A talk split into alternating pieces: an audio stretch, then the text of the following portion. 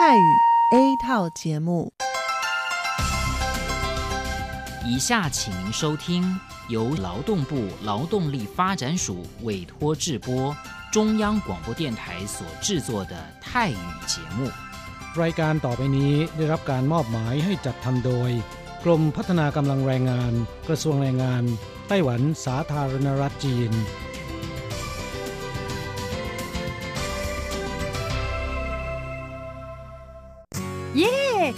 งานแล้ว พวกเราไปคาราโอเกะกันเถอะ ฉันมีธุระ เธอไปกันเถอะ เอ๊ะนานทีปีหนจะนัดไปร้องเพลงกัน หรือว่าเธอมีนัดกับชายหนุ่มจ้าใช่ก็ดีนะสิ ฉันจะไปทำงานหาเงินต่างหาก จริงเหรอ เลิกงานแล้วยังไปหาเงินได้อีกทำไมดีจัง ไปทำที่ไหนอะจริงสิ แถวนี้มีโรงงานหนึ่งช่วงนี้ต้องการคนงานชั่วคราว ช่วงวันหยุดฉันก็ไปทำงานพิเศษที่นั่นจะได้หาเงินเพิ่มขึ้นอีกหน่อย อยากจะซื้อคอมพิวเตอร์ให้ลูกชายที่เมืองไทยลำไพไม่ได้นะ กฎหมายไต้หวันกำหนดไว้ว่า พวกเราจะต้องทำงานให้เท่าแก่ที่ยื่นขออนุญาตนำเราเข้ามาทำงานในไต้หวันเท่านั้น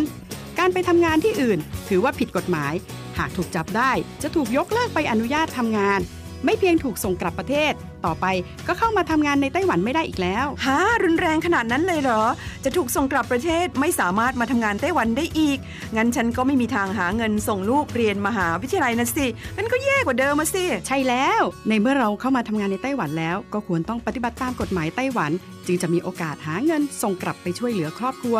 ฉันว่าเธอไปร้องเพลงกับฉันดีกว่านะ อืม ถูกอย่างที่เธอว่านั่นแหละ ฉันว่าฉันทำงานตามที่ระบุในสัญญาจ้างงานดีกว่า ไม่งั้นแทนที่จะหาเงินได้เยอะกว่าเดิม กลับถูกส่งตัวกลับประเทศซะนี่ ใช่แล้วทำงานอยากถูกต้องตามกฎหมายดีกว่า ตอนนี้ไปร้องเพลงกับพวกเราได้หรือยังล่ะ ผู้ช่วยที่ดีของไต้หวันจูงมือกันก้าวไปข้างหน้า กรมพัฒนากำลังแรงงาน ร่วมฝ่าฟันไปพร้อมกับคุณ สนับสนุนโดยกรมพัฒนากำลังแรงงาน กระทรวงแรงงานไต้หวัน วันดี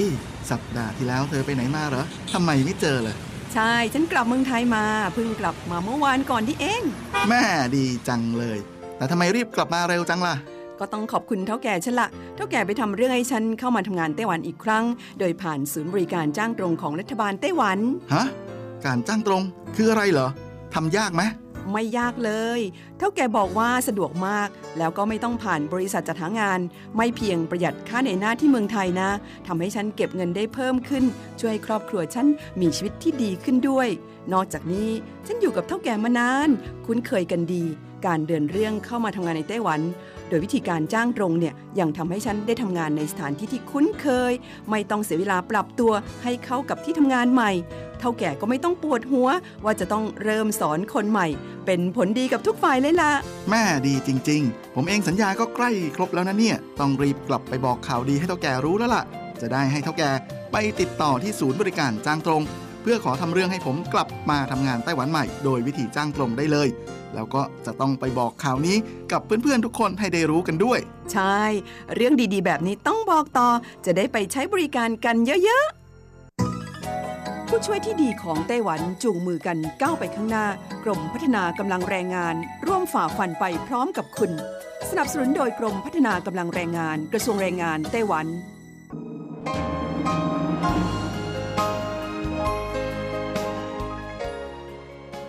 กลับมาฟังขณะนี้ท่านกำลังอยู่กับรายการภาคภาษาไทยเรดิโอไต้หวันอินเตอร์เนชันแนลหรือ RTI ออกกระจายเสียงจากกรุงไทเปไต้หวันสาธารณรัฐจีน เป็นประจำทุกวันนะครับ นอกจากรับฟังทางเครื่องรับวิทยุได้แล้ว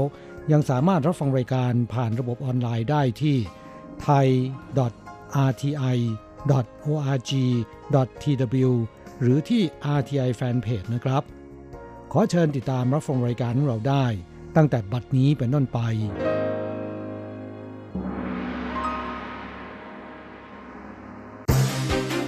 ลำดับแรกขอเชิญติดตามรับฟัง ข่าวประจำวัน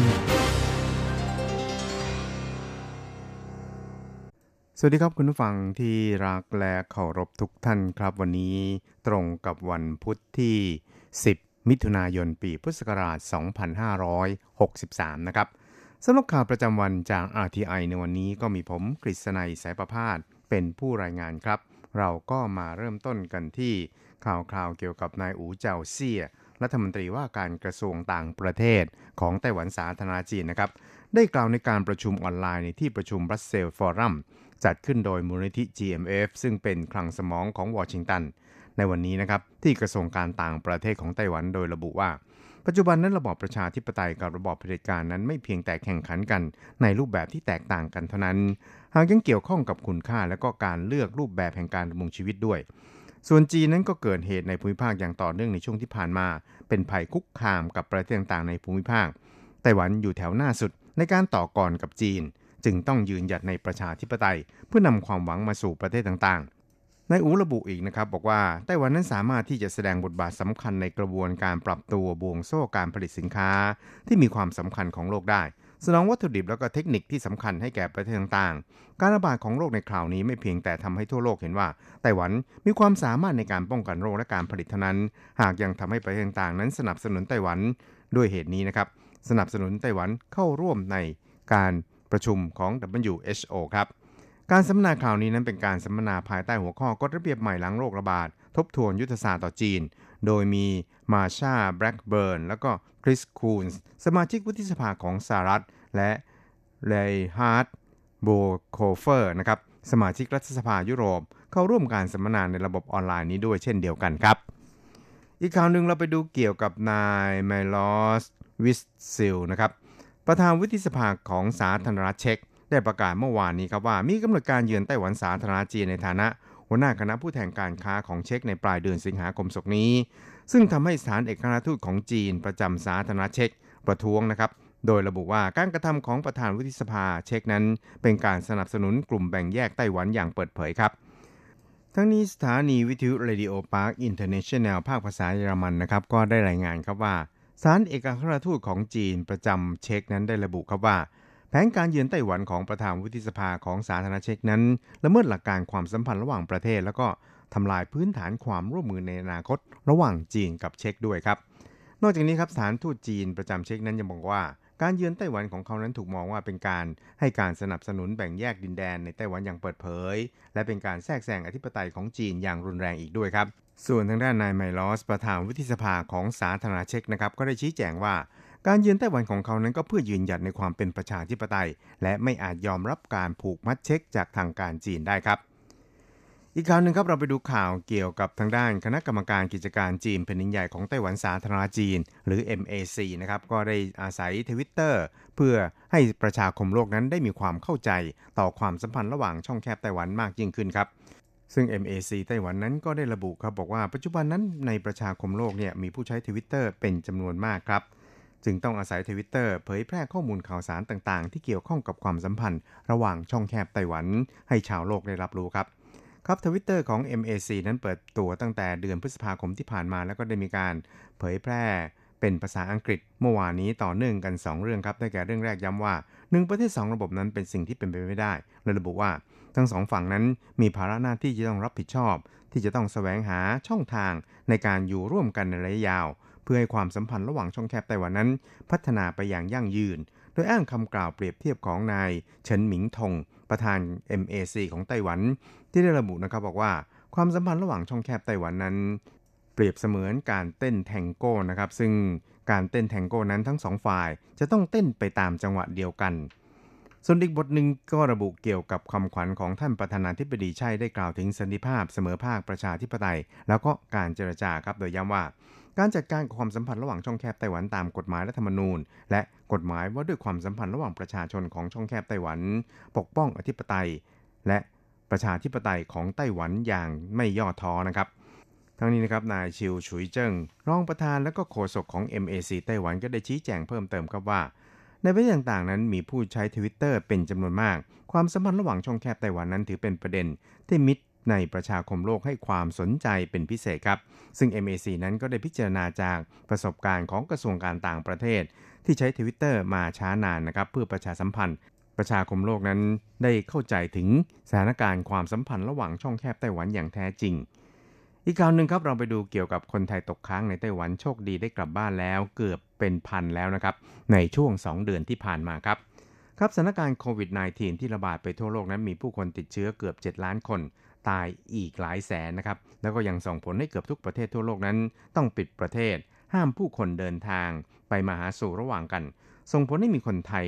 ตกค้างในประเทศต่างๆ จนไม่สามารถเดินทางกลับบ้านได้เป็นจำนวนมากครับ ซึ่งในไต้หวันนั้นก็มีคนไทยเนี่ยตกค้างนับพันคนเลยทีเดียวนะครับ ทั้งคนที่ทำงานที่หมดสัญญาจ้าง นักศึกษา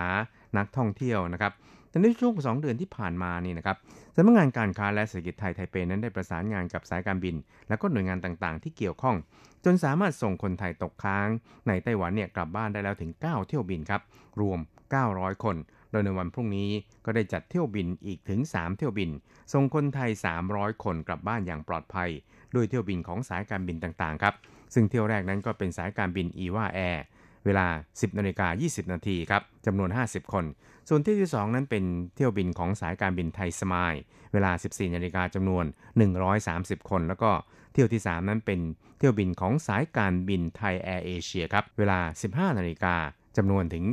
120 คนนะครับ ซึ่งทั้งหมดนั้นเมื่อเดินทางถึงประเทศไทยแล้ว ก็จะต้องกักตัวในสถานที่ที่รัฐกำหนดไว้เป็นเวลา 14 วันครับ ทั้งนี้นะครับเพื่อให้คนไทยเหล่านี้เดินทางกลับบ้านด้วยความปลอดภัยแล้วก็อิ่มอุ่นนะครับสำนักงานการค้าและเศรษฐกิจไทยก็ยังได้จัดเตรียมอาหารกล่องแซนด์วิชแล้วก็ของใช้จำเป็นในการป้องกันโรคด้วยนะครับอย่างเช่น พวกแอลกอฮอล์แห้งสำหรับล้างมือ กระดาษเปียกฆ่าเชื้อแล้วก็หน้ากากอนามัยให้กับทุกคนอีกด้วยครับส่วนคนไทยที่ยังตกค้างอยู่ในไต้หวัน และก็ประสงค์จะเดินทางกลับไทยในช่วงนี้ ก็สามารถลงทะเบียนเข้าคิวได้ ที่เว็บไซต์ของสำนักงานการค้าและเศรษฐกิจไทยไว้ล่วงหน้านะครับเพราะจะจัดคิวตามลำดับก่อนหลังที่ลงทะเบียนเอาไว้ ซึ่งจนถึงขณะนี้นั้นก็ได้เรียงลำดับไปจนถึงคิวที่ผู้ลงทะเบียนในวันที่ 14 พฤษภาคมแล้วครับ อีกข่าวหนึ่งครับเป็นเรื่องเศร้าสำหรับแรงงานไทยนะครับ เพราะว่ากลายเป็นแรงงานไทยที่เป็นโรคซึมเศร้าหิ้วกระเป๋าเดินทางไปสนามบินซงซานไทเป แล้วก็ขอซื้อตั๋วกลับไทย ถูกนายจ้างนำตัวส่งโรงพยาบาล เพื่อรักษาตัวแล้วครับ ครับสืบเนื่องจากกรณีที่สื่อในไต้หวันนั้นได้รายงานครับว่า เกิดเหตุการณ์ในลักษณะใช้ความรุนแรง กับแรงงานต่างชาติ โดยแรงงานไทยรายหนึ่งนั้น อยากกลับบ้านที่เมืองไทย แต่กลับถูกนายจ้างและบริษัทจัดหางานนั้นช่วยกันลากขึ้นรถผู้เห็นเหตุการณ์บันทึกคลิปวิดีโอและแจ้งเจ้าหน้าที่ตำรวจ เจ้าหน้าที่ตำรวจที่สนามบินนั้นได้สอบสวนพบว่าแรงงานไทยรายนี้ไม่มีหนังสือเดินทาง และก็สงสัยว่ามีอาการทางประสาทด้วย อยากกลับบ้านที่ไทย จึงทะเลาะกับนายจ้างและบริษัทจัดหางาน สุดท้ายถูกนำตัวส่งรักษาที่แผนกจิตเวชในโรงพยาบาลของกรุงไทเปครับ ครับแหล่งข่าวระบุว่าแรงงานไทยรายนี้นั้นมีอาการของโรคซึมเศร้า อยากกลับบ้านจึงหิ้วกระเป๋าเดินทางไปขอซื้อตั๋วเครื่องบินที่เคาน์เตอร์ของสนามบินที่สนามบินซงซันไทเป ซึ่งไม่เคยมีเที่ยวบินที่บินจากไทเปไปยังประเทศไทยเลยครับเจ้าหน้าที่ตำรวจที่สนามบินซงซันนั้นจึงแจ้งนายจ้างและก็บริษัทจัดหางานให้มารับตัวกลับไป แต่เนื่องจากแรงงานไทยรายนี้ไม่ยอมขึ้นรถ จึงมีการยื้อยุดฉุดกระชากกันขึ้นนะครับ ขณะนำตัวขึ้นรถเพื่อนำตัวส่งโรงพยาบาล ในสุดจากการทำความเข้าใจกับแรงงานรายนี้แล้ว จึงได้นำตัวไปรักษาที่โรงพยาบาลในสังกัดของเทศบาลกรุงไทเป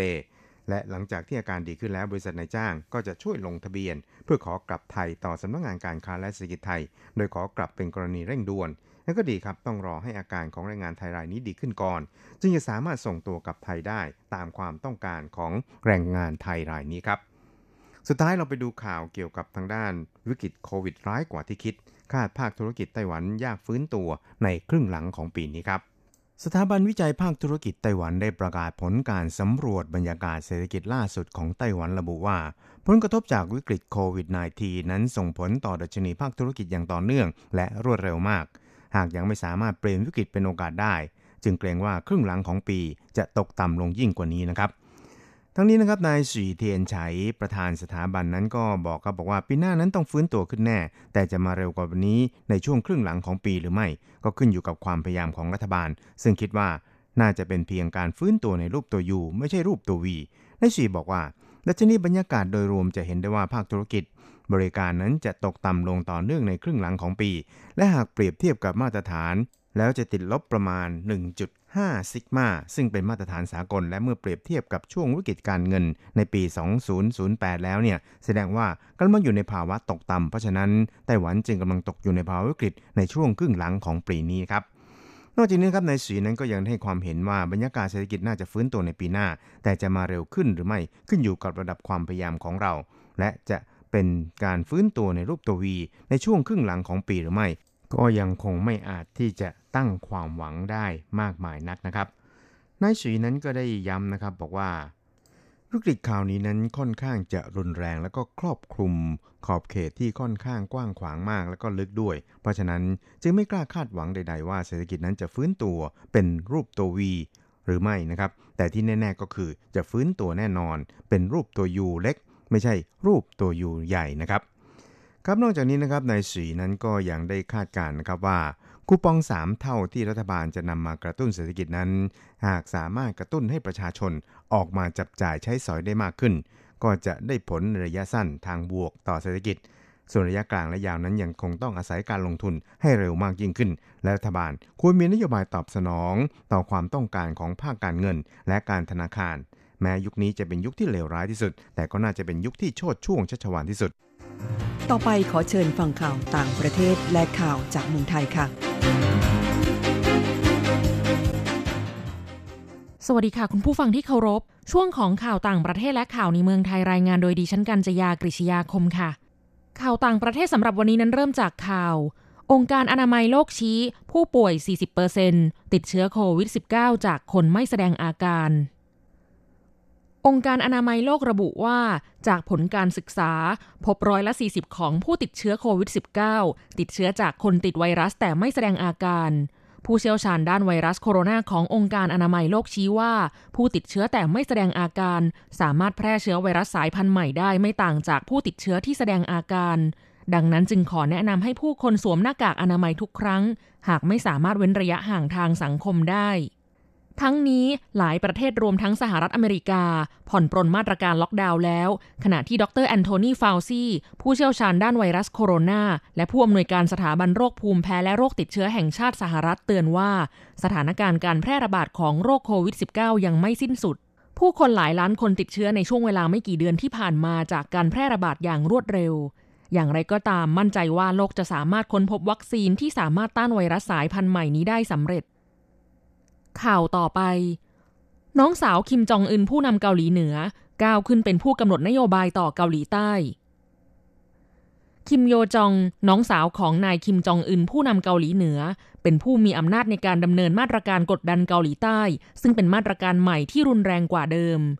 เมื่อเดือนมีนาคมที่ผ่านมาสื่อของรัฐได้นำเสนอแถลงการครั้งแรกของคิมโยจอง ที่วิพากษ์วิจารณ์ทางการเกาหลีใต้ และก่อความเคลื่อนไหวอีกหลายครั้ง ตลอดจนการตอบโต้ความเห็นของประธานาธิบดีโดนัลด์ทรัมป์ผู้นำสหรัฐ และเมื่อสัปดาห์ที่แล้วคิมโยจองประกาศขู่ว่าเกาหลีเหนือจะตัดการสื่อสารกับเกาหลีใต้ และในการประกาศของสื่อรัฐเมื่อวานนี้เกาหลีเหนือจะตัดสายโทรศัพท์สายด่วนกับเกาหลี สื่อรายงานว่าคิมโยจองคือหนึ่งในผู้ร่วมตัดสินใจให้ดำเนินการนี้ ซึ่งเป็นการตอกย้ำสิ่งที่นักวิเคราะห์ได้ระบุว่า เป็นบทบาทเชิงนโยบาย มากกว่าการเป็นแค่ผู้ช่วยพี่ชายของเธอ ปีนี้คิมโยจองได้รับบทบาทที่เกี่ยวกับนโยบายสาธารณะมากขึ้น บ่งบอกถึงการเพิ่มสถานะของเธอในฐานะผู้มีอิทธิพลทางการเมือง ที่ผ่านมาคิมโยจองทำงานอยู่เบื้องหลัง ในหน่วยงานโฆษณาชวนเชื่อของเกาหลีเหนือทำให้เมื่อปี 2560 สหรัฐได้เพิ่มชื่อของคิมโยจองเข้าไว้ในบัญชีรายชื่อเจ้าหน้าที่ระดับสูงของเกาหลีเหนือที่ต้องคว่ำบาตรจากการละเมิดสิทธิมนุษยชน และการปิดหูปิดตาประชาชน ต่อไปขอเชิญคุณผู้ฟังรับฟังข่าวในเมืองไทยค่ะ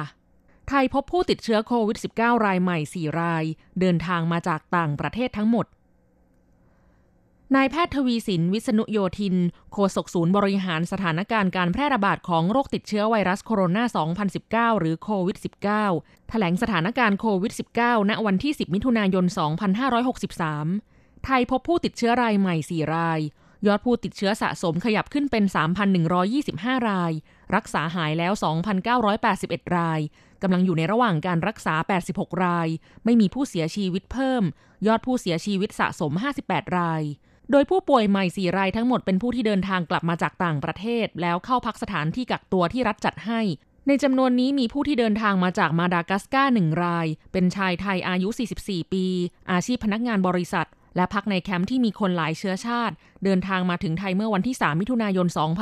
2563 และเข้าพักที่สถานกักตัวที่รัฐจัดให้ในกรุงเทพมหานคร และตรวจพบเชื้อเมื่อวันที่ 7 มิถุนายน ส่วนอีกหนึ่งรายมาจากปากีสถานเป็นหญิงไทยอายุ 34 ปี มีสามีเป็นชาวปากีสถาน พักกันเป็นครอบครัวใหญ่ มีคนในบ้านป่วย 5 คนรวมสามีผู้ป่วยด้วย เดินทางมาถึงไทยเมื่อวันที่ 6 มิถุนายน และตรวจพบเชื้อเมื่อวันที่ 8 มิถุนายน อีกสองรายมาจากอินเดีย ทั้งคู่เป็นหญิงไทยอายุ 35 ปี โดยหนึ่งรายมีอาชีพเป็นพนักงานนวด เดินทางถึงไทยในวันที่ 4 มิถุนายน และเข้าพักที่สถานกักตัวที่รัฐจัดให้ที่จังหวัดชนบุรี และตรวจพบเชื้อเมื่อวันที่ 7 มิถุนายน ต่อไปเป็นอัตราแลกเปลี่ยนประจำวันพุธที่ 10 มิถุนายน พุทธศักราช 2563 อ้างอิงจากธนาคารกรุงเทพสาขาไทเป โอนเงิน 10,000 บาทใช้เงินเหรียญไต้หวัน 9,740 เหรียญ แลกซื้อเงินสด 10,000 บาท ใช้เงินเหรียญไต้หวัน 10,090 เหรียญ 1 ดอลลาร์สหรัฐใช้เงินเหรียญไต้หวัน 29.91 เหรียญแลกซื้อค่ะ คุณผู้ฟังคะนั่นเป็นช่วงของข่าวต่างประเทศและข่าวในเมืองไทย รายงานโดยดิฉันกัญจยากริชยาคมค่ะ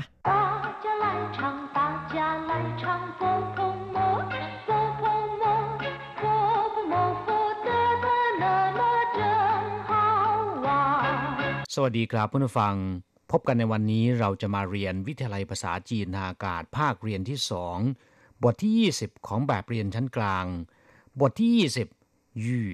ฝน 第二十课，雨一对话。又下雨了，现在是雨季，当然常常会下雨。我忘了，这里每年有好几个月是雨季。下雨天你喜欢做什么？ 我喜欢一边喝咖啡一边看书。雨天在家和朋友聊天也很棒。 คำว่าหยู่แปลว่าฝน อย่างเช่นหยู่เตียนก็คือเม็ดฝน下大雨ก็คือฝนตกหนักหยู่จี้ก็คือฤดูฝน ซึ่งมักจะอยู่ในช่วงฤดูร้อนนะครับกลับมาฟังในบทนี้เป็นเรื่องราวเกี่ยวกับฝน และก็ฤดูฝน เรามาดูประโยคสนทนาในบทนี้กันนะครับ又下雨了 ฝนตกอีกแล้วคำว่าเย่แปลว่าอีกแล้ว อย่างเช่นเย่หลายละก็คือมาอีกแล้วหรือว่าเอาอีกแล้ว又下雨了ฝนตกอีกแล้ว下雨ก็คือฝนตก现在是雨季当然常常会下雨现在是雨季当然常常会下雨ตอนนี้เป็นฤดูฝน ฝนย่อมตกอยู่เสมอ 现在แปลว่า ปัจจุบัน ตอนนี้ เดี๋ยวนี้ หรือว่าขณะนี้ก็ได้นะครับ เรียกว่า现在是ก็คือ เป็น雨季ฤดูฝน现在是雨季ตอนนี้เป็นฤดูฝน当然常常会下雨ฝนย่อมตกอยู่เสมอ当然แปลว่าแน่นอน แปลว่าย่อม常常ก็คือประจำ หรือว่าเสมอเสมอบ่อยๆ ก็ได้นะครับ เรียกว่า常常会下雨แปลว่ามีฝนตก当然常常会下雨ย่อมมีฝนตกเป็นประจำย่อมมีฝนตกอยู่เสมอๆ现在是雨季当然常常会下雨ตอนนี้เป็นฤดูฝน หรือตอนนี้เป็นหน้าฝน ย่อมมีฝนตกอยู่เป็นประจำ我忘了 这里每年有好几个月是雨季ฉันลืมไปว่า ที่นี่แต่ละปีมีหลายเดือนอยู่ในช่วงหน้าฝน我忘了ก็คือฉันลืมไป ผมลืมไปแล้วว่า ว่างแปลว่าลืม ส่วนคำว่าเลอที่อยู่ท้ายประโยคนั้น เป็นการบ่งบอกว่า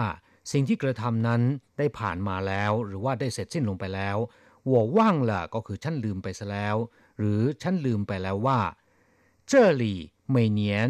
有好几个月是雨季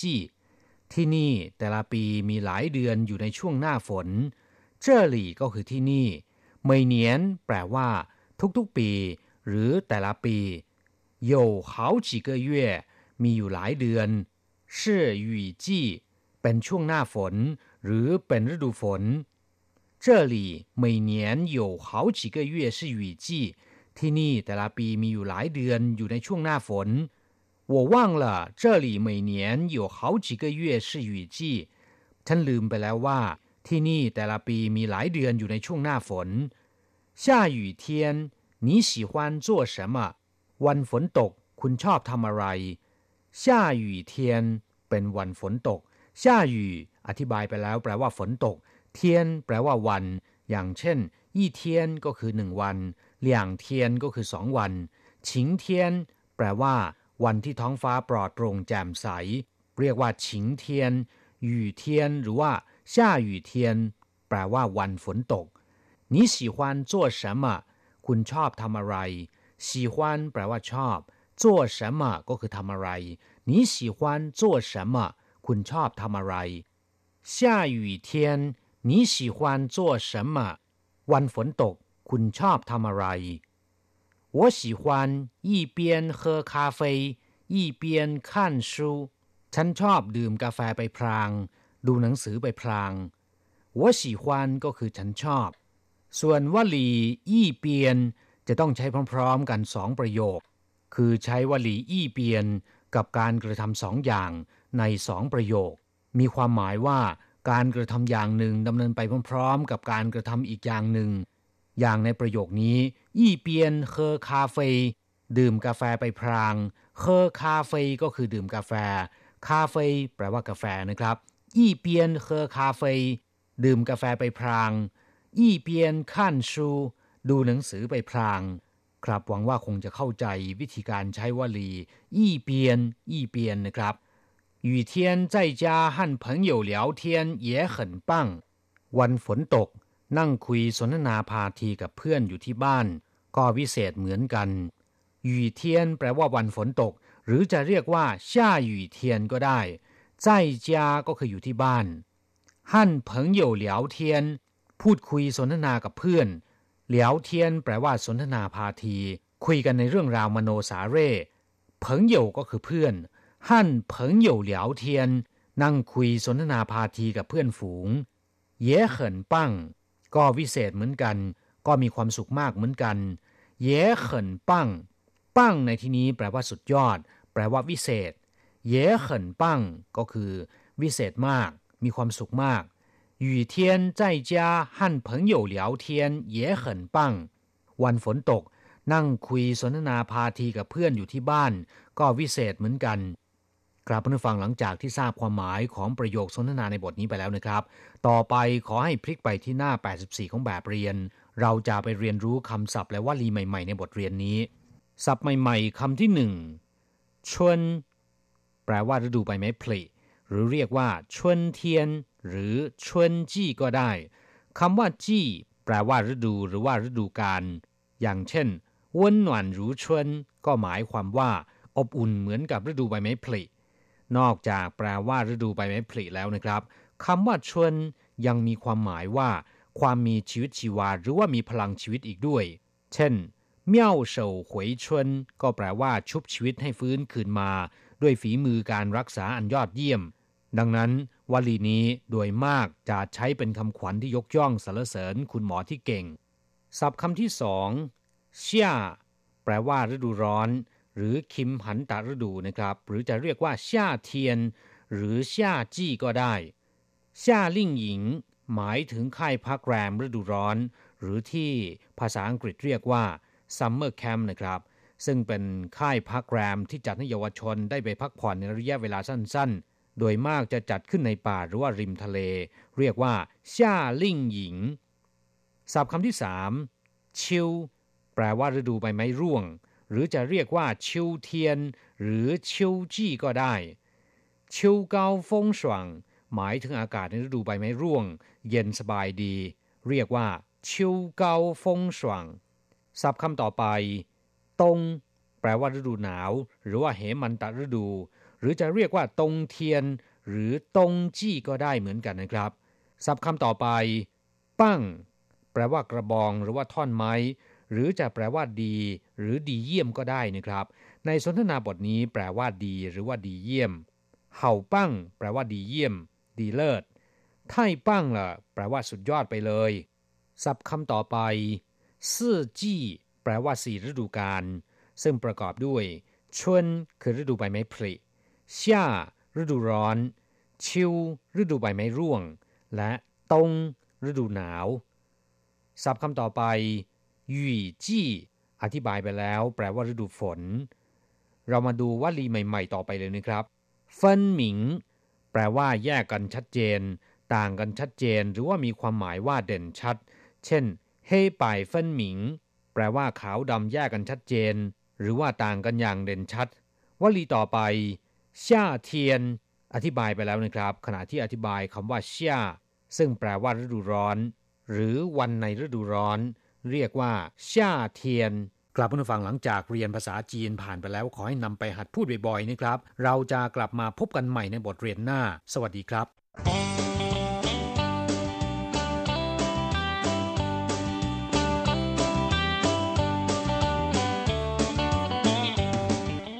กลับมาฟังขณะนี้ท่านกำลังอยู่กับรายการภาคภาษาไทย RTI เอเชียสัมพันธ์ ลำดับต่อไปขอเชิญท่านมาร่วมให้กำลังใจแด่เพื่อนแรงงานไทยที่ประสบปัญหาและความเดือดร้อน ในช่วงไขปัญหาแรงงาน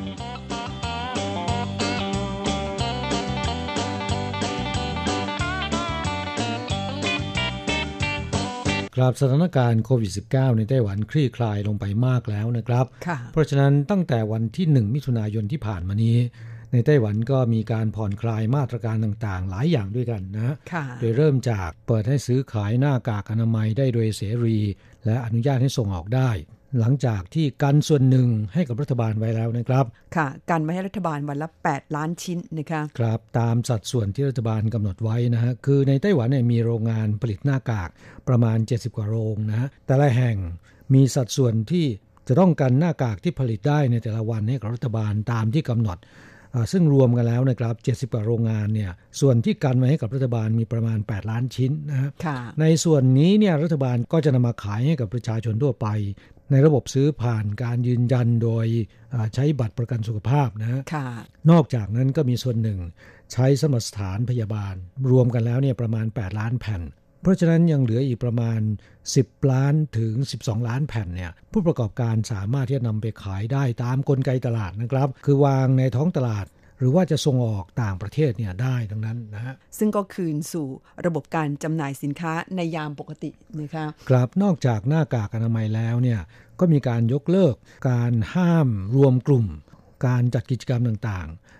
สามารถกลับมาจัดกิจกรรม แล้วก็ไม่จำกัดจำนวนคนเข้าร่วมได้ตามเดิมนะครับนอกจากนี้แล้วบรรดาสถานที่สาธารณะต่างๆ โดยเฉพาะของทางการที่ก่อนหน้านี้เขาห้ามเปิดบริการอย่างเช่น พวกห้องสมุดนะคะหรือว่าศูนย์ศิลปะอะไรทั้งหลายแหล่เนี่ยตอนนี้ก็เปิดบริการทั้งหมดแล้วนะคะครับ อย่างไรก็ตามการระบาดของเชื้อไวรัสโควิด -19 ครั้งนี้เนี่ยก็ทำให้พฤติกรรมการใช้ชีวิตของผู้คน ไม่เฉพาะในไต้หวันเท่านั้นนะครับ ทั่วโลกเลยทีเดียวนะ ต้องแปลเปลี่ยนไปนะค่ะซึ่งเรียกกันว่าเป็นชีวิตวิถีใหม่หลังโควิดนะฮะค่ะซึ่งก็สามารถใช้ชีวิตอย่างมีความสุข จับจ่ายซื้อของได้ตามปกติอ่าเป็นการกระตุ้นเศรษฐกิจให้คึกคัก ขณะเดียวกันก็ป้องกันเชื้อไวรัสอ่าทุกชนิดได้ด้วย สำหรับเพื่อนผู้ฟังที่ทำงานกันอยู่ในไต้หวันเนี่ยถึงตอนนี้ก็คงจะเริ่มรู้สึกแล้วว่าสภาพสังคมในไต้หวันการใช้ชีวิตของคนไต้หวันนั้น เริ่มค่อยๆ กลับคืนสู่สภาพปกตินะคะ แต่ว่ารัฐบาลก็พยายามที่จะ ประชาสัมพันธ์ว่าแม้ว่าสถานการณ์การระบาดทุเลาลงแล้ว เราเริ่มกลับมาใช้ชีวิตตามปกติ แต่ก็ยังวางใจไม่ได้ ถ้าพูดแบบคนไทยต้องบอกว่ากาดยังต้องไม่ตกนะคะก็คือยังต้องป้องกันโรคกันต่อไป โดยเฉพาะในเรื่องของสุขอนามัยที่ดีที่เราอ่ายึดปฏิบัติมาในช่วง 2-3 เดือนที่ผ่านมาช่วงที่เกิดการระบาดตอนนี้ก็ควรที่จะถือปฏิบัติต่อไป ให้กลายเป็นความเคยชินซะโดยเฉพาะเรื่องของการล้างมือทุกครั้ง หลังจากกลับข้างนอก หรือว่าก่อนรับประทานอาหารนะคะครับหากว่าเราไปใช้บริการตามสถานที่ต่างๆนะครับ จะสังเกตอย่างไรว่าเราสามารถที่จะไปใช้บริการได้อย่างสบายใจ ทางกระทรวงแรงงานเนี่ยเพื่อประชาสัมพันธ์เกี่ยวกับชีวิตวิถีใหม่หลังโควิด ให้ประชาชนรวมทั้งคนงานต่างชาติได้รับทราบนะครับว่าอ่า สถานประกอบการใดก็ตาม หากได้มาตรฐานความปลอดภัย แล้วก็มีมาตรการป้องกันโรคดังต่อไปนี้เนี่ยก็ขอให้ไปใช้บริการได้อย่างไว้วางใจ แล้วก็สบายใจได้นะครับ ค่ะก็คือเข้าไปใช้บริการได้อย่างอุ่นใจ ไม่ต้องกลัวว่าจะติดเชื้อจากการเข้าไปใช้บริการในสถานที่นั้นๆนะคะครับสถานประกอบการใดที่มีการเว้นระยะห่าง กรณีอ่าในที่มิดชิด หรือในที่ร่มนะครับ 1.5 เมตร กลางแจ้ง เว้นระยะห่าง 1 เมตร ที่นั่งเนี่ยเว้นระยะห่างหรือมีการจัดแผ่นกั้นค่ะอาจจะเป็นแผ่นพลาสติกหรือว่าแผ่นกระดานอ่าทึบกั้นก็ได้นะคะครับหากว่าสถานที่ใดมีอ่ามาตรการเหล่านี้เนี่ยก็ขอให้สบายใจได้ แสดงว่าเขามีการควบคุมอย่างเข้มงวดนะครับค่ะอ่าประการที่สองก็คือ สถานที่ที่มีการตรวจสุขอนามัยส่วนบุคคลอย่างจริงจัง อย่างเช่นว่า เวลาเข้าไปใช้บริการเนี่ยต้องสวมหน้ากากอนามัย ต้องวัดอุณหภูมิร่างกายอ่าปากทางเข้าเนี่ยมีการเตรียมน้ำยาฆ่าเชื้อ หรืออุปกรณ์สำหรับฆ่าเชื้อเป็นต้นนะฮะค่ะ ประการที่ 3 ก็คือ มีระบบยืนยันตัวตนก็คือต้องมีการลงชื่อนะคะเมื่อเข้าไปใช้บริการค่ะ นอกจากลงชื่อแล้วยังมีเบอร์โทรศัพท์ติดต่อนะค่ะเผื่อว่ามีปัญหาเนี่ยจะสามารถติดต่อแล้วก็ตรวจสอบได้ง่าย และมีการควบคุมจำนวนการเข้าออก และก็มีการทำความสะอาดฆ่าเชื้อ ภายในสถานที่อย่างจริงจังนะประการทีสี่4 ก็คือสถานที่นั้นๆ ต้องผ่านมาตรฐานของอาระบบป้องกันอัคคีภัย แล้วก็และความปลอดภัยในอาคาร ครับหากว่าสถานประกอบการใด มีอ่ามาตรการป้องกันความปลอดภัย ป้องกันโรค อย่างที่กล่าวมาแล้วข้างต้นนะครับ ก็สามารถไปใช้บริการได้อย่างสบายใจนะฮะค่ะ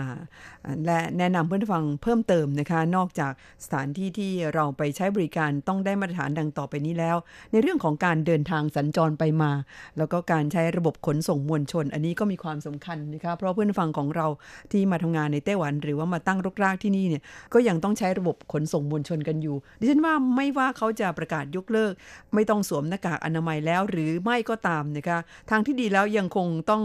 อาสวมหน้ากากอนามัยกันดีกว่านะคะถ้าหากว่าคุณเข้าไปใช้บริการอาอย่างเช่น รถเมล์หรือว่ารถไฟฟ้าพวกนี้เพราะว่าส่วนใหญ่ก็จะไม่มีการระบายอากาศ คือเขาไม่มีการเปิดหน้าต่างว่างั้นเถอะนะคะเพราะฉะนั้นสถานที่ประเภทนี้เราก็มีคนใช้บริการเยอะๆเนี่ยถ้าจะให้ปลอดภัยฉันว่าสวมหน้ากากอนามัยดีกว่า ถูกต้องครับและพยายามหลีกเลี่ยงไปในสถานที่ที่มีผู้คนแออัดนะฮะค่ะโดยเฉพาะพวกผับบาร์คาราโอเกะเนี่ยอ่า หลีกเลี่ยงเป็นดีนะครับค่ะแล้วก็อย่าลืมล้างมือทุกครั้งที่กลับเข้าบ้านนะฮะหรือค่ะกลับเข้าหอพักค่ะหากสามารถทำได้อย่างที่กล่าวมาข้างต้น ก็จะทำให้ชีวิตวิถีใหม่หลังโควิด ของเรามีความสุขปลอดโรคและปลอดภัยนะครับ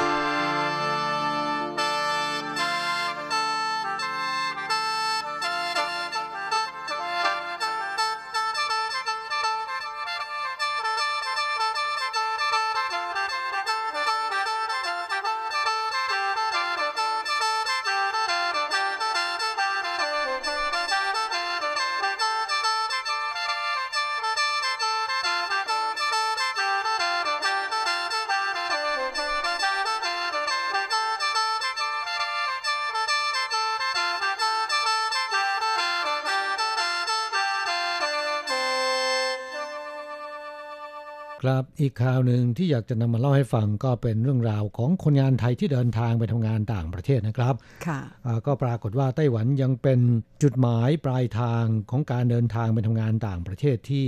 ยอดเยี่ยมของคนงานไทยต่อไปนะค่ะ ยังเป็นที่นิยมของคนงานไทยนะคะ โดยข้อมูลของกรมการจัดหางานเกี่ยวกับการส่งแรงงานไทยไปทำงานต่างประเทศในช่วง 7 เดือนที่ผ่านมานะคะ คือเริ่มตั้งแต่เดือนตุลาคมปีที่แล้ว จนถึงเดือนเมษายนปีนี้เนี่ยพบว่ามีคนงานไทยเดินทางไปทำงานต่างประเทศ ร่วม 50,000 คนทีเดียว ครับ นายสุชาติพรชัยวิเศษกุลนะครับ อธิบดีกรมการจัดงาน ก็เปิดเผยบอกว่าช่วงตุลาคมปีที่แล้ว จนถึงเมษายนปีนี้ ในช่วง 7 เดือนที่ผ่านมานะครับ ส่งแรงงานไทยไปทำงานต่างประเทศแล้วเนี่ย 47,368 คน คิดเป็นร้อยละ 47.37 ของเป้าหมายการจัดส่งแรงงานไปทำงานต่างประเทศที่ตั้งไว้ 1 0 0 0 0แคนนะค่ะคือตลอดทั้งปีเนี่ยตั้งไว้ 1 0 0 0 0แคน 7 เดือนจัดส่งไปแล้ว 47,368 คน ไม่ถึงครึ่งนะค่ะสาเหตุเนื่องมาจากว่าตั้งแต่เดือนมีนาคมอ่าจนถึงเดือนเมษายน 2 เดือนนี้เนี่ยแทบไม่ค่อยได้ส่งไปเลยนะค่ะ ก็อย่างที่ทราบดีเป็นช่วงการระบาดของโควิด -19 นะคะเพราะฉะนั้นกิจกรรมในทุก ๆ ด้าน ซึ่งรวมถึงการเดินทางไปทำงานต่างประเทศของคนงานไทยเนี่ยก็ชะงักงานตามไปด้วยนะคะครับในช่วง 7 เดือนที่ผ่านมาการจัดส่งคนงานไทยไปทำงานต่างประเทศนั้น ประเทศที่มีคนงานไทยไปทำงานมากที่สุดก็คือไต้หวันมี 14,071 คน รองลงมาได้แก่สาธารณรัฐเกาหลีนะครับ ก็คือเกาหลีใต้ 5,755 คน อันดับ 2 กับอันดับ1เนี่ยต่างกันเยอะเลยทีเดียวนะค่ะอ่าต่างกันร่วมหมื่น มาเลเซียอันดับ 3 นะครับ 5,059 คน ญี่ปุ่น 4,481 คน แล้วก็อิสราเอล 3,273 คนอ่า สามารถสร้างรายได้เข้าประเทศ 76,362 ล้านบาทนะครับ แต่ถ้าหากว่าประเทศไทยสามารถส่งแรงงานไทยไปทำงานได้ตามเป้าหมายนะครับ ก็จะมีรายได้เข้าประเทศไม่น้อยกว่าปีละ 140,000 ล้านบาท นับเป็นแนวทางในการส่งเสริมการมีงานทำและสามารถนำเงินตราเข้าประเทศได้เป็นจำนวนมากนะครับ ค่ะ อย่างไรก็ดีนะคะสถานการณ์การระบาดของโควิด -19 นั้นก็ทำให้การจัดส่งแรงงานไทยไปทำงานต่างประเทศ ในช่วงต้นปีที่ผ่านมานี้ก็รู้สึกว่าจะมีการชะลอตัวลง อย่างไรก็ดีค่ะ การจัดส่งนั้นยังคงดำเนินการภายใต้มาตรการป้องกันและควบคุมโรค ประกาศข้อกำหนดต่าง ๆ ของรัฐบาลอย่างเคร่งครัดนะคะครับซึ่งก็หมายความว่าคนงานไทยของเราที่เดินทางไปทำงานต่างประเทศทุกคนเนี่ยไม่เป็นผู้ที่นำเชื้อโรคไปแพร่ให้กับประเทศที่เขาเดินทางไปนะคะครับกรมการจัดหางานของไทยเนี่ยขอย้ำว่าแรงงานไทยที่เดินทางไปทำงานต่างประเทศอาจจะต้องไปอย่างถูกต้องตามกฎหมาย ซึ่งผู้ที่สนใจไปทำงานต่างประเทศ สามารถสอบถามรายละเอียดเพิ่มเติมได้ ที่สำนักงานจัดหางานจังหวัดทุกจังหวัด หรือสำนักงานจัดหางานที่กรุงเทพมหานคร หรือสายด่วนกระทรวงแรงงาน โทร 1506 กด2กรมการจัดหางานนะครับค่ะ ทีนี้เรามาพูดกันถึงว่าเมื่อสักครู่บอกว่าในจำนวนคนงานไทยที่เดินทางไปทำงานต่างประเทศนั้นส่วนใหญ่ยังมุ่งเป้ามาที่ไต้หวัน หรือพูดง่ายๆก็คือไต้หวันยังคงเป็นจุดหมายปลายทางที่แรงงานไทยนิยมเดินทางมาทำงานกันอยู่นะคะครับแม้ว่าจำนวนนั้นจะลดลงไปจากในอดีตก็ตาม อันนี้ก็เป็นไปตามสภาพสังคมนะคะครับสาเหตุที่ไต้หวันเป็นประเทศที่มีคนงานไทยอ่า นิยมเดินทางมาทำงานมากที่สุด และก็มีจำนวนคนงานไทยทำงานอยู่มากที่สุดในโลกเนี่ยน่าจะมาจากสาเหตุหลักๆ ดังต่อไปนี้นะครับ ก็คือไต้หวันนั้นเอ่อเปิดให้คนงานต่างชาติเนี่ยมาทำงานได้ในระยะเวลายาวนานนะครับ คืออาภาคการผลิตไม่ว่าจะเป็นโรงงานก่อสร้างหรือ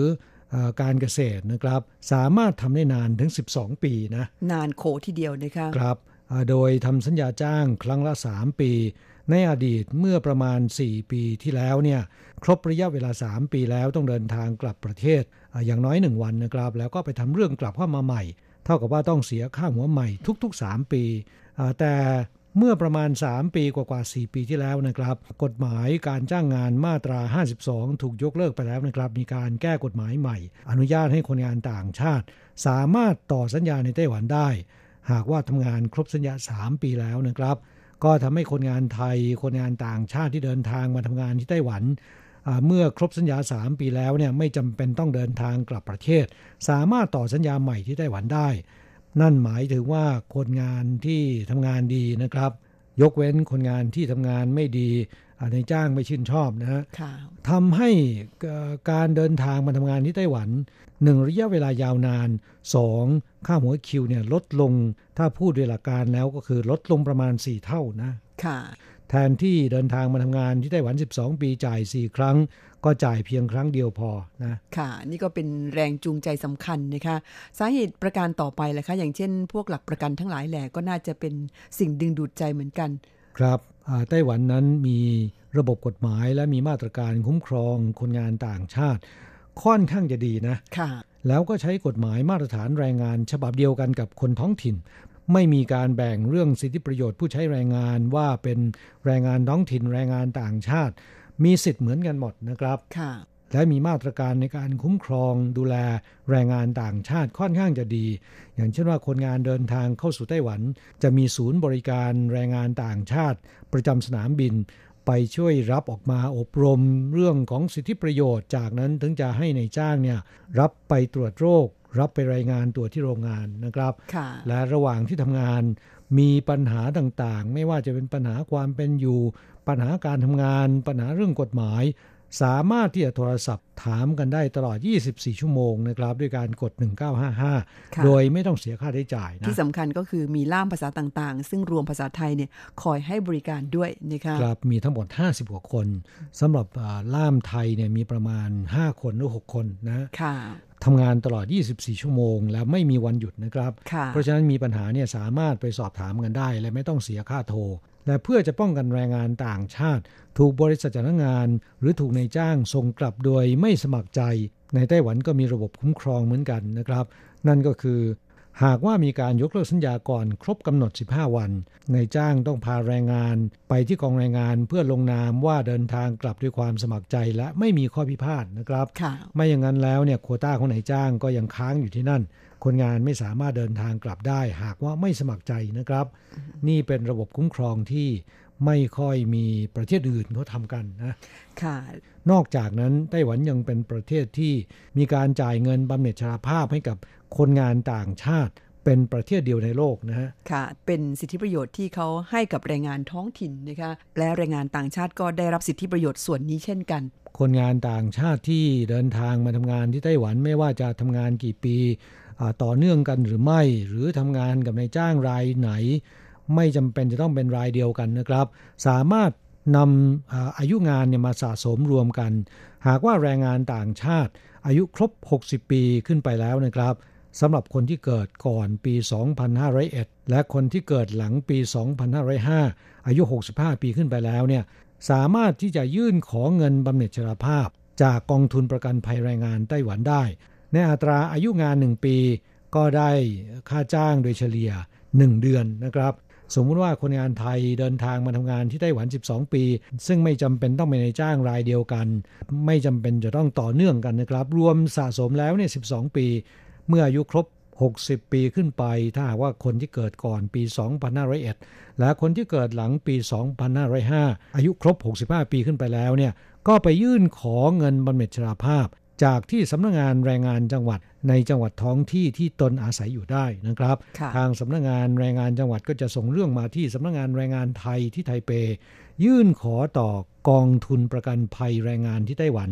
ทางกองทุนประกันภัยแรงงาน ตรวจสอบอายุงานแล้วนะครับ ก็จะอนุมัติจ่ายเงินโอนเข้าในบัญชีของคนงานไทย ตามอายุงานและตามอัตราค่าจ้างโดยเฉลี่ย ค่ะ สิทธิประโยชน์ในส่วนนี้เนี่ยคิดว่าคงจะมีเพียงไต้หวันประเทศเดียวในโลกนะคะถูกต้องครับจนถึงปัจจุบันเนี่ยสำนักงานแรงงานไทยทั้งที่ไทเปและที่เกาฉงนะครับได้ช่วยคนงานไทยที่อายุ 60 ปีขึ้นไปแล้ว ยื่นขอต่อกองทุนประกันภัยแรงงานของไต้หวันแล้วจำนวนกว่า 2,000 รายแล้วนะฮะรายที่มากที่สุดรู้สึกว่าจะเป็น 8 0 0 0 0 0 กว่าค่ะอ่ามาทำงานกว่า 20 ปีนะครับ ซึ่งก็คงจะเป็นการเปลี่ยนชื่อนะอ่าโดยกองทุนประกันภัยนั้นเขาจะไม่ดูในเรื่องนี้ เขาจะดูอายุงานเท่านั้นนะครับค่ะอ่าเพราะว่าคุณทำงานในไต้หวันยิ่งนานเท่าไหร่ คุณก็ได้จ่ายเงินเข้ากองทุนประกันภัยมากเท่านั้นเท่านั้น เพราะฉะนั้นสิทธิประโยชน์ในส่วนนี้ก็จะได้รับกลับคืนมามากขึ้นตามไปด้วยนะคะครับ แต่ความจริงเนี่ยคนงานจ่ายเพียง 20%นะค่ะ80%ในจ้างเป็นผู้จ่ายให้นะครับค่ะอ่าอย่างไรก็ตามเงินส่วนนี้สามารถยื่นขอได้ นี่เป็นสวัสดิการสำหรับแรงงานไทยที่เคยเดินทางมาทำงานที่ไต้หวัน และหลังจากที่อายุครบ 60 ปีขึ้นไปแล้วเนี่ยสามารถยื่นขอได้นะสุดท้ายที่ฉันว่าคงต้องพูดถึงนิดหนึ่งว่าไต้หวันคงเป็นประเทศเดียวเท่านั้นที่รัฐบาล โดยกระทรวงแรงงานของไต้หวันเนี่ยนะคะจัดสรรงบประมาณส่วนหนึ่งมาให้จัดทำรายการเพื่อแรงงานต่างชาตินะคะ อย่างรรายการที่คุณรับฟังอยู่ในขณะนี้ ซึ่งเราสองคนจัดทำเป็นประจำทุกสัปดาห์เนี่ยงบประมาณส่วนหนึ่งในการจัดทำรายการนั้นก็ ได้รับการสนับสนุนจากกระทรวงแรงงานด้วยนะคะครับจะเห็นได้ว่าทางรัฐบาลไต้หวันนะครับ ให้ความสำคัญกับคนงานต่างชาติเป็นอย่างยิ่งนะและรายการวิทยุไม่ใช่มีเพียงแค่ภาษาไทยเท่านั้นนะครับ มีภาษาอินโดนีเซียและเวียดนามด้วยนะฮะค่ะอ่าภาษาเวียดนาม ภาษาอินโดนีเซียเนี่ยมีรายการมากกว่าภาษาไทยเสียอีก เนื่องจากว่าจำนวนคนงานเวียดนาม และจำนวนคนงานอินโดนีเซีย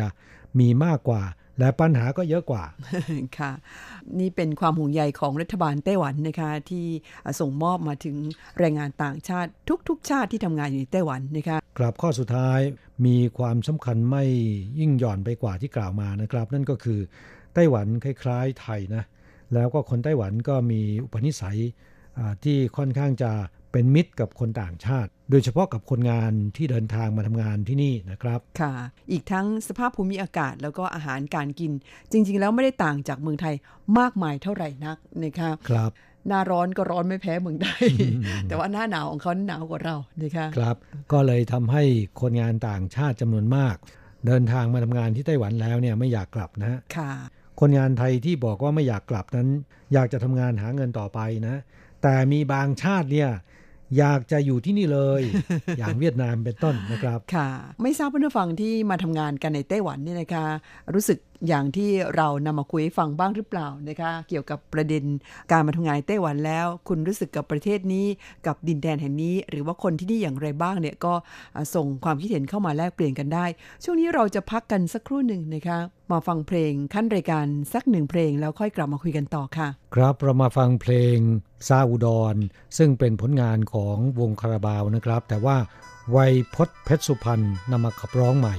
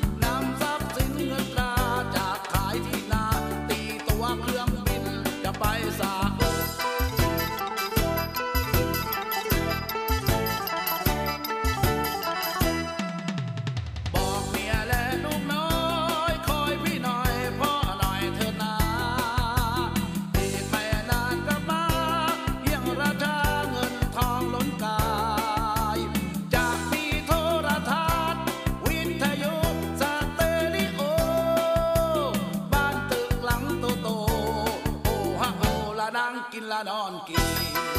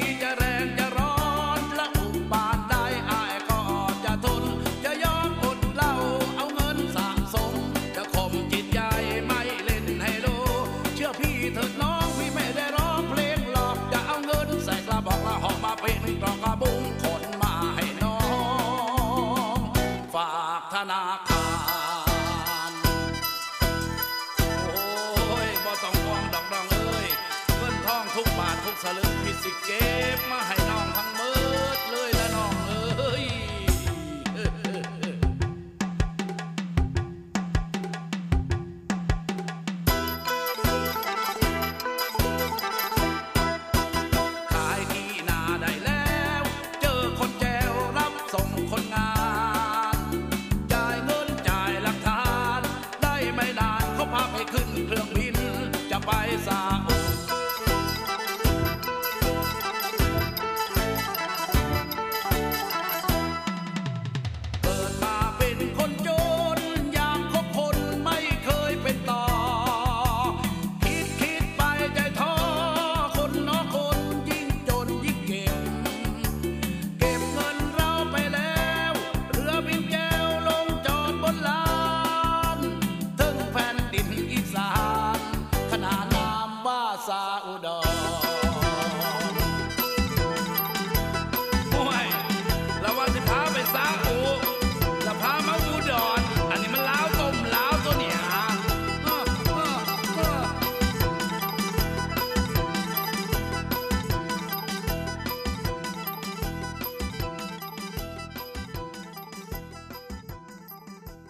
ช่วงหลังเรามาตอบปัญหาของเพื่อนผู้ฟังที่ถามเข้าสู่รายการนะครับคำถามแรกบอกว่า สวัสดีค่ะหนูมีเรื่องปรึกษาเกี่ยวกับคดีเมาแล้วขับ ถูกจับแล้วเข้ามาทำงานในไต้หวันได้อีกหรือเปล่าคะ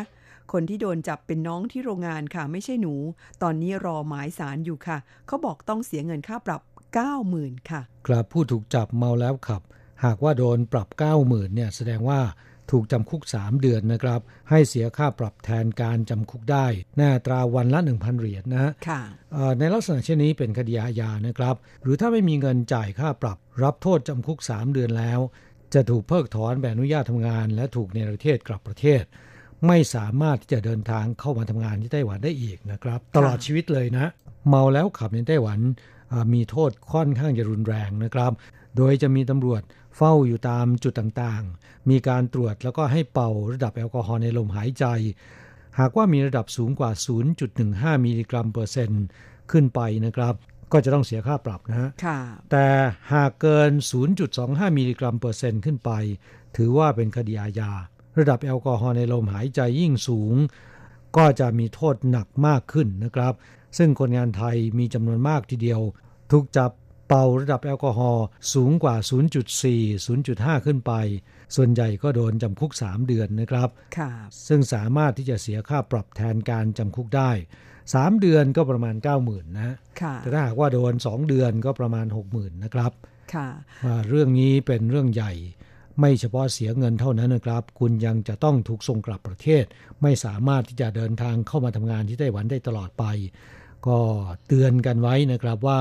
อย่าดื่มแล้วขับ ถ้าอยากจะดื่มไม่ดื่มไม่ได้ ซื้อเครื่องดื่มแอลกอฮอล์มาดื่มกินกันในหอพักนะครับค่ะอ่าทางที่ดีแล้วเนี่ยหลีกเลี่ยงกันดีกว่า เพราะว่ากินกันที่หอพักเนี่ยมันก็มีเรื่องเหมือนกันฆ่ากันตายนะ ค่ะ เพราะฉะนั้นทางที่ดีแล้วนะคะ หลีกเลี่ยงสุรายาเมาดีกว่าค่ะ อีกคำถามหนึ่งขออนุญาตสอบถามครับ กัญชาปลูกที่ไต้หวันได้ไหมโอ้โหนี่เพิ่งเคยมีคนถามเข้ามาครั้งแรกอ่าไม่ได้ครับ คนที่แอบปลูกในหอพักอ่า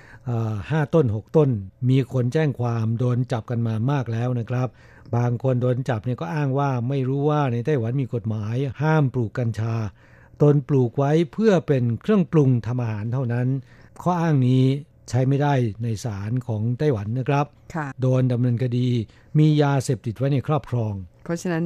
ห้ามเป็นอันขาดนะคะคุณผู้ฟังคะสำหรับเวลาในรายการของเราวันนี้นั้นก็เหลือน้อยเต็มที ช่วงท้ายสุดนี้ฟังเพลงก่อนจากอีกสักหนึ่งเพลงค่ะ มาฟังเพลงที่มีชื่อว่ากัญชา จากการขับร้องของวงคาราบาวนะครับ ซึ่งกัญชานั้นก็เป็น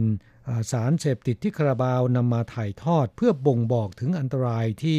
ถึงแม้ว่าจะสามารถทำให้มีความสุขร่าเริงได้ในช่วงระยะแรกนะครับ แต่ว่าต่อมาเนี่ยจะค่อยๆ เสื่องซึม แล้วก็ในที่สุดจะเห็นภาพหลอน หูแว่ว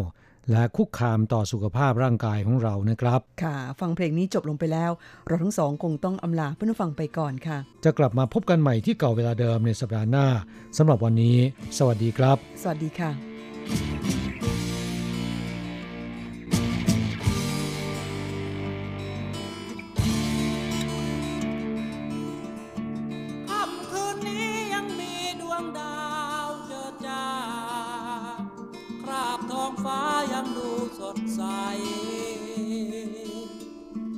สุดส่วนของขอบฟ้า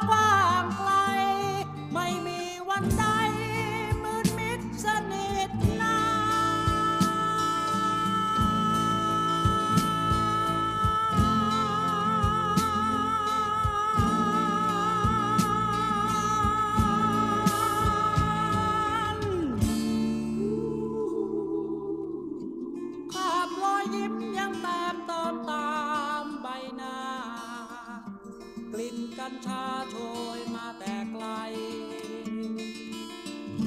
ชั่วชีวิตคิดสั้น